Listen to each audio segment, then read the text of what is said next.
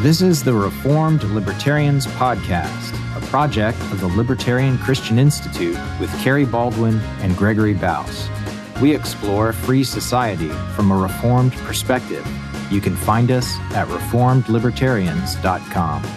We talk about culture, society, politics, economics, theology, philosophy, worldview, and more, helping those interested in liberty and human flourishing to think about them based in the Reformed faith.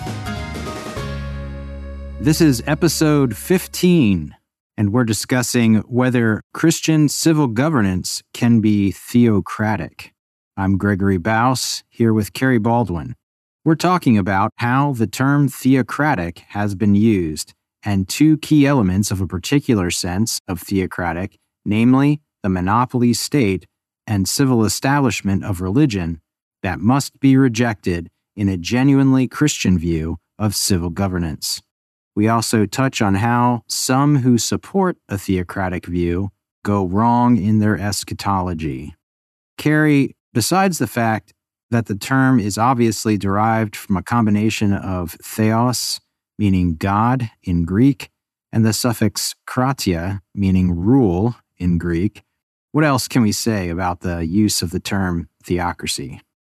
It seems the original use of the term theocracy, perhaps by Josephus and rendered in English by John Donne, if not by others before him, was in reference to the sort of organization revealed by God for his people under the old Mosaic covenant. But as sometimes happens, the term took on a broader use. And you'll see that English language dictionaries, for example, speak of theocracy as rule by religious leaders or priests or civil officials of whatever sort being regarded as civilly governing by guidance from the divine or from deity or deities. As you might recognize, that's pretty vague. Apart from the question of what might be taken as divine, the notion of how the guidance might operate is left open or undefined. Yes, that leads us into an ambiguity concerning the question of how one's central religious commitments relate to the whole of life, including cultural views and activity, which includes political life. Some would say every political view and activity, as with all beliefs and actions, every political system or order or community is inherently theocratic. They would say it's simply a question of from which God one is supposed to receive political guidance. As those holding to a reformed view of the teaching of Scripture, we recognize that no one is without a central religious commitment to something as self existent, that is, something as divine, whether that be the true Christian God or to some idol as those holding further to a neo Calvinist view of the relation between religion and all of life, including cultural life that includes political life, we recognize that everyone's politics, even if not explicitly or consciously, is in fact dependent on their general view of reality, which is directed by their central religious commitments. When we sometimes use phrases like all of life is religious or is religion, we know it's hard enough to explain to some fellow Reformed who hold to a kind of scholastic view that we are not collapsing nature and grace or failing to distinguish creation and redemption, nor are we confusing the holy and the common or saying anything like all of life is ecclesial. That's especially difficult since some who have claimed Neo Calvinism do make those errors. Still, if someone insists on using theocratic as a synonym for the inevitable religious commitments humans have, which bears on all they are, believe, and do, we're not going to dispute about terms as long as what's being referred to is made clear. However, one of the problems with using theocratic in that way, of course, is that whether intentionally or not, it often obscures the introduction of another sense of the term into the discussion. Sometimes this other sense of theocratic is held to be a necessary entailment of the universality of religious commitment and the inevitability of such religious commitment, shaping one's general view of reality upon which one's politics depends. But this other sense of theocratic is not necessary. Gregory, how could we explain what this sense of theocratic involves and why it's objectionable? There are two key elements of the objectionable and non necessary sense of theocratic. One element is what we call monopoly, and another is what we call civil establishment of religion. The sort of monopoly referred to here is coercive monopoly or the monopoly of a state. And by state, we mean some territory in which a monopoly on the use of coercion and supreme decision making or final say is exercised. This monopoly is an enforcement of a claim to exclusive ultimate control or prerogative over persons and property, but specifically, it is enforcement of such a claim over persons and property that the state does not own and that belong to others. So, this claim over what belongs to others brings in the idea of ownership. Ownership is the right to exclusive, ultimate control, use, or disposal of a resource. God has given each person a stewardship over themselves and their property. In relation to other humans, we call each person's stewardship of themselves their self ownership. And this self ownership can be extended to acquisition of ownership in scarce or rivalrous resources. We can also call ownership of one's person and property a property right, and in this sense, a right is a legitimately coercively enforceable normative claim, namely on one's person and things. So, monopoly then is false or counterfeit ownership. It's a usurpation of ownership. If you have the actual right to exercise exclusive ultimate control or prerogative over something, then you are the owner if you exercise or enforce a claim to exclusive ultimate control or prerogative over someone or something belonging to someone else, you cannot have such a right. And you are a monopolist or a usurper. Exactly. This is pretty straightforward. The central issue of politics is the relation between or coordination of might and right or a question of the just use of coercion. There are two basic forms of coercion, or two ways in which coercion can be used. One way is to initiate coercion, that is, the first use of physical force or the credible threat of it, against another's person or property. Examples include such things as murder, rape, assault, theft, kidnapping, and fraud, and we call an initiation of coercion, including credible threat of it, against another's person or property, aggression. Another way coercion can be used is responsively, or more precisely, in proportional response to aggression to some prior initiation of coercion. So, for example, to shove someone would be an act of aggression if it was not in a proportional response to aggression. But if you're standing on my toe, pushing you off might be a proportional response and entirely legitimate. Kerry, in some very basic terms, how can we understand this foundational issue in relation to the teaching of Scripture?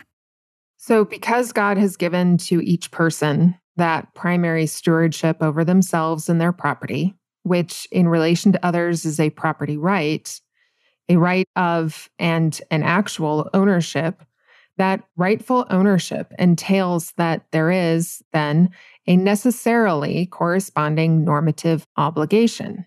That each person must refrain from initiating coercion against, that is, refrain from aggressing against, each and every one else's person or property. This God given universal obligation is a moral norm expressed in the biblical prohibition of murder and theft, for example. But it is also a civil justicial or political norm, often called the non aggression principle. Expressed in the biblical affirmation of the law of proportionate retribution or lex talionis. For example, in Genesis 9, whoever sheds the blood of man, by man shall his blood be shed, for God made man in his own image.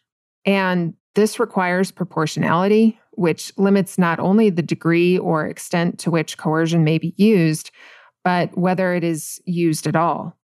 To respond with coercion to what is not itself coercive is disproportionate and aggression.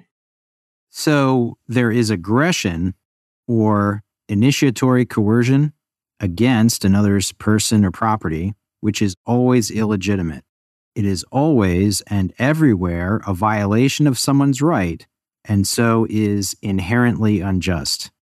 And there is proportional responsive coercion, which is legitimate and just.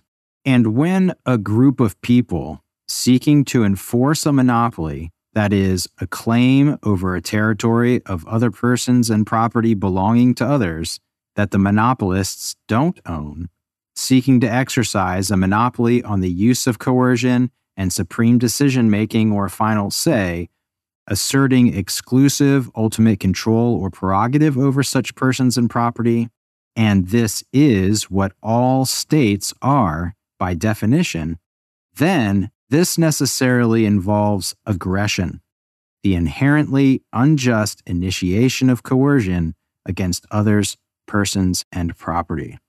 For a state to be a state, it seeks to enact a power to which it cannot have a right.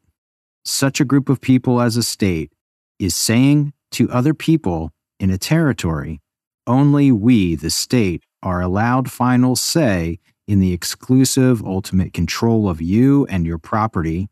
And for any person or group of people to say such a thing is an initiation of coercion against others, persons, and property. This is very, very simple. Here's a way to understand it clearly. If I and a group of my friends went around to every house and business in your area and said, Look, you're going to have to do things as we tell you now. And for the privilege of receiving this service of being told what to do, you're going to have to pay us money on a regular basis. Or we'll take your stuff and maybe lock you in a cage, or maybe we'll kill you. This would be rightly considered entirely illegitimate. And there are zero considerations or matters of fact that make any state different from this in any relevant way. Now, someone might pose an objection and say, but I want this group of people who are the state to tell me what to do and to take my money. Well, that's fine, but your consent to having this or that group of people tell you what to do and to take your money cannot in any way make it legitimate for such a group to tell other people what to do and to take their money who don't actually consent to it. Yeah, I think that's exactly right.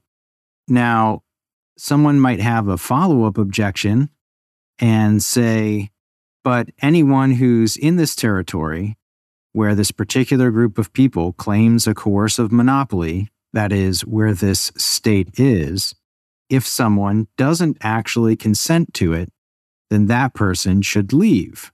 Otherwise, they really are consenting. But this simply doesn't follow. Are there any considerations or matters of fact that entail that you or your neighbors should leave if you don't consent to me and my friends telling you what to do and taking your money? Or that you're not leaving is somehow you're actually consenting to my authority? No, not at all. And there simply are no relevant differences between that and the aggression and inherent injustice upon which every single state is based. Civil governance that is according to a consistent Christian view cannot be a state. That is, it cannot be a monopoly civil government. And therefore, Christian civil governance cannot be theocratic in any sense, which involves the monopoly of a state. If this is your first time listening to the podcast, you may have additional objections to non monopolistic civil governance. In our previous episodes, we address some prominent ones. If you have feedback or further objections to what we've said in any of our episodes, we welcome you to contact us at our website. Gregory, how can we understand the other key element of what theocratic means, which you mentioned earlier? Another key element in the objectionable and non necessary sense of theocratic involves civil establishment of religion. Establishmentarianism, or the civil establishment of religion or of a church, involves a certain religion's institutions, beliefs, or practices being given exclusive legal protections or privileges by the state. Such exclusive legal protections or privileges might involve the enforcement of regular attendance and material support of certain religious services and prohibition of at least so called public services of any other religion. Civil establishment of one particular religious institution might involve compelling a certain public profession of belief or participation in or regular attendance at certain worship or ritual practices and prohibit others.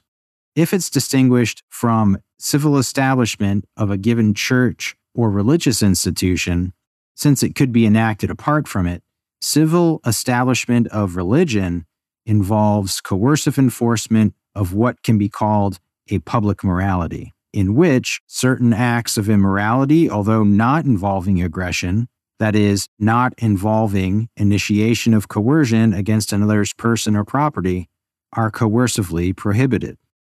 So, most of our listeners are aware, I think, that such coercive enforcement against non aggressive immorality was part of the Old Covenant theocracy.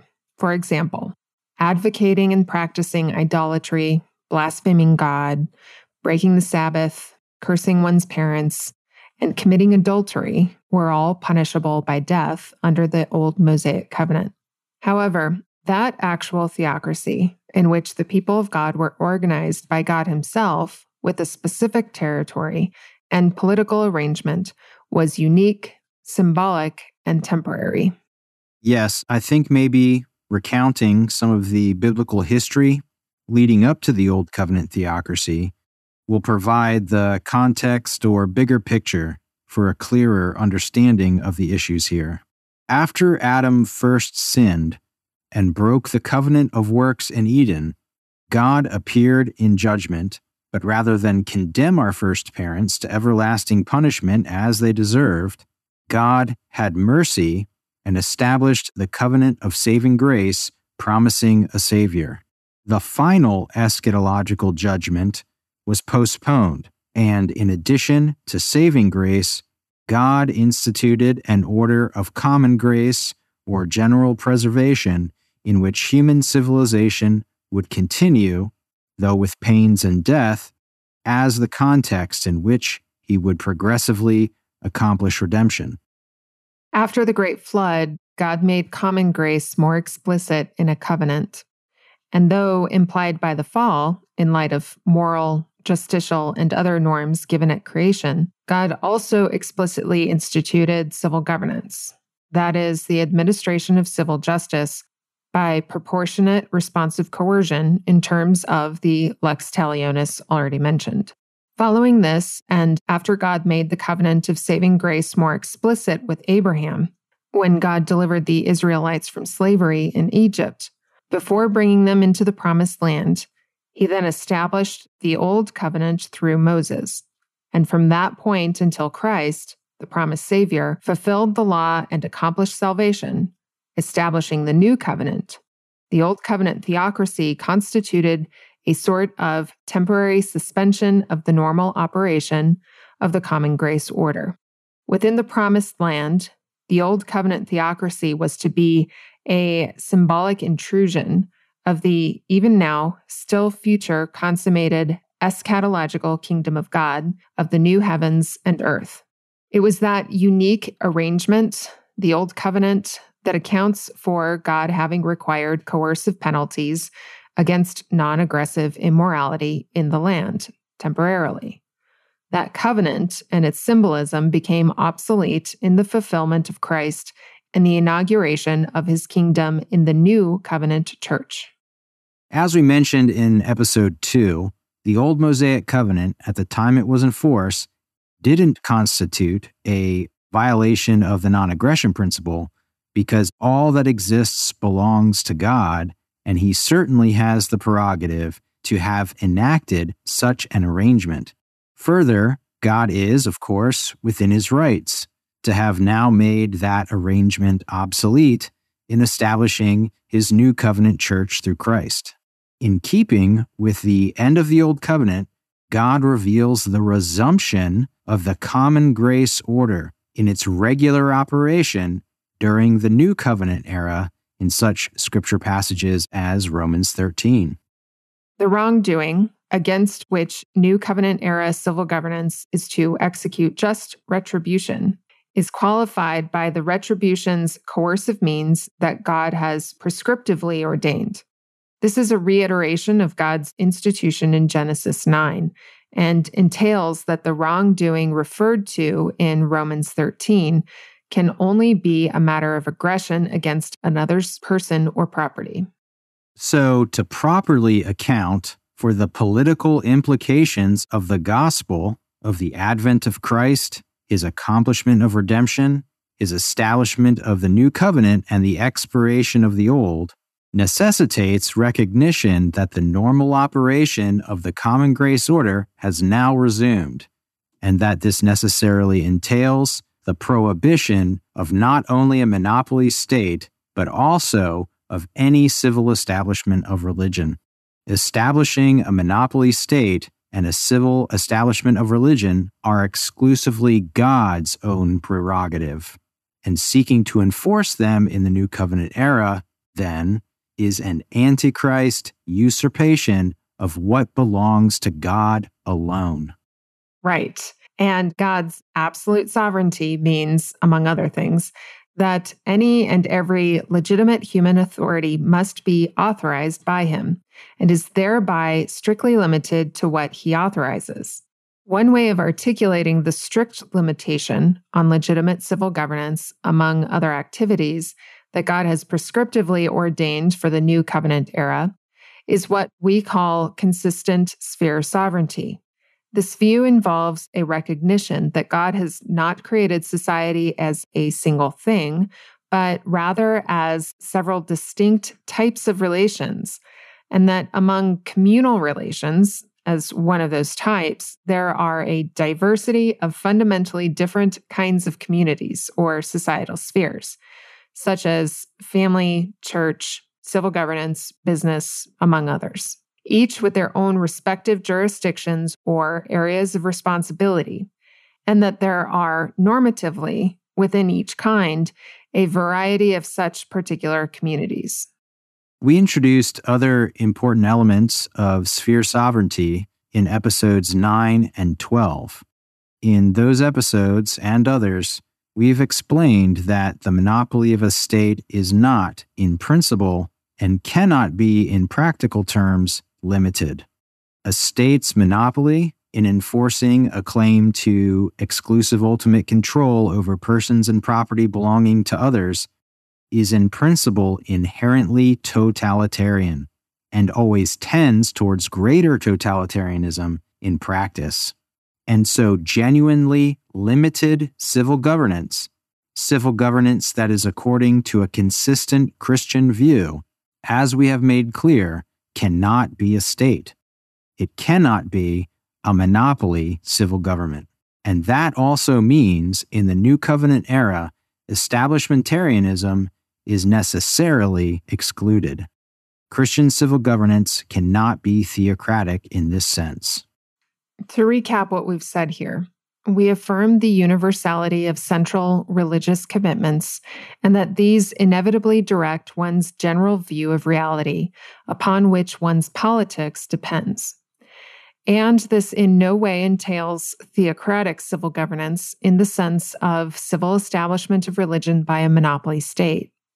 Rather, such a theocratic view is entirely incompatible with a genuinely Christian view of civil governance.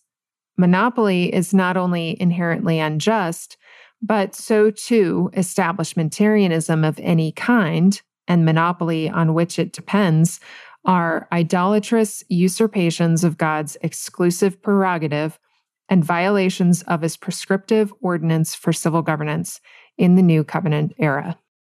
One last word for this episode concerning last things, or a biblical understanding of history and eschatology as it relates to a Christian view of politics or civil governance. One additional error that seems to frequently accompany the error of support for theocratic civil governance is not solely what is sometimes characterized as an over realized eschatology, but is also, it seems to us, symptomatic of the reverse, namely an under realized eschatology. Maybe this point can be explained like this. So-called postmillennialism and or so-called optimistic eschatology takes the overall eventual cultural societal dominance of Christian belief and practice to be guaranteed. That sort of view is often taken by so called amillennialists, such as ourselves, to be an error of over realization, in that it might seem to mistake elements of the still future consummation of God's kingdom to be already present before the final judgment. While that error is involved, it often seems to be partly rooted in under realization of the meaning or implications of Christ's establishment of the new covenant. The corresponding expiration of the old covenant, with its particular symbolic intrusionary character, and the entailed resumption of the normal operations of a common grace order. Such an underrealization of inaugurated eschatology in the new covenant era erroneously supposes that the Old Covenant blessings and curses of the Israelite theocracy continue in some fashion outside their inaugurated fulfillment in the institutional church and consummated fulfillment after the final judgment. Yes, that is a significant exegetical error within their view. Many so called post mills or optimists then take these erroneous exegetical conclusions and through them read past historical providence as confirming those conclusions. Further elaboration on these errors will have to wait for another episode, but we can say that while religion is universal and has necessary implications for cultural life, even for politics, as we've made clear, and further, that some of the implications of the gospel and Christian belief have had, to some extent, definite historical effect, it's not promised or otherwise taught in Scripture that there must be overall eventual cultural societal dominance of Christian belief and practice. What is promised is that the Lord will be with his church even to the end of the age, and that he will effectually call all his elect from every sort of people into his church, and that absolutely nothing can thwart his completing all he has guaranteed to us in Scripture. It's in the full confidence of that heavenly hope that we press on. And that's all for now. Thanks for listening to the Reformed Libertarians Podcast, a project of the Libertarian Christian Institute with Kerry Baldwin and Gregory Baus. See the website for each episode's show notes and sign up for our email list. Don't forget to rate and review Reformed Libertarians Podcast on Apple Podcast or your favorite podcatcher. Find our email and social media on our contact page at reformedlibertarians.com.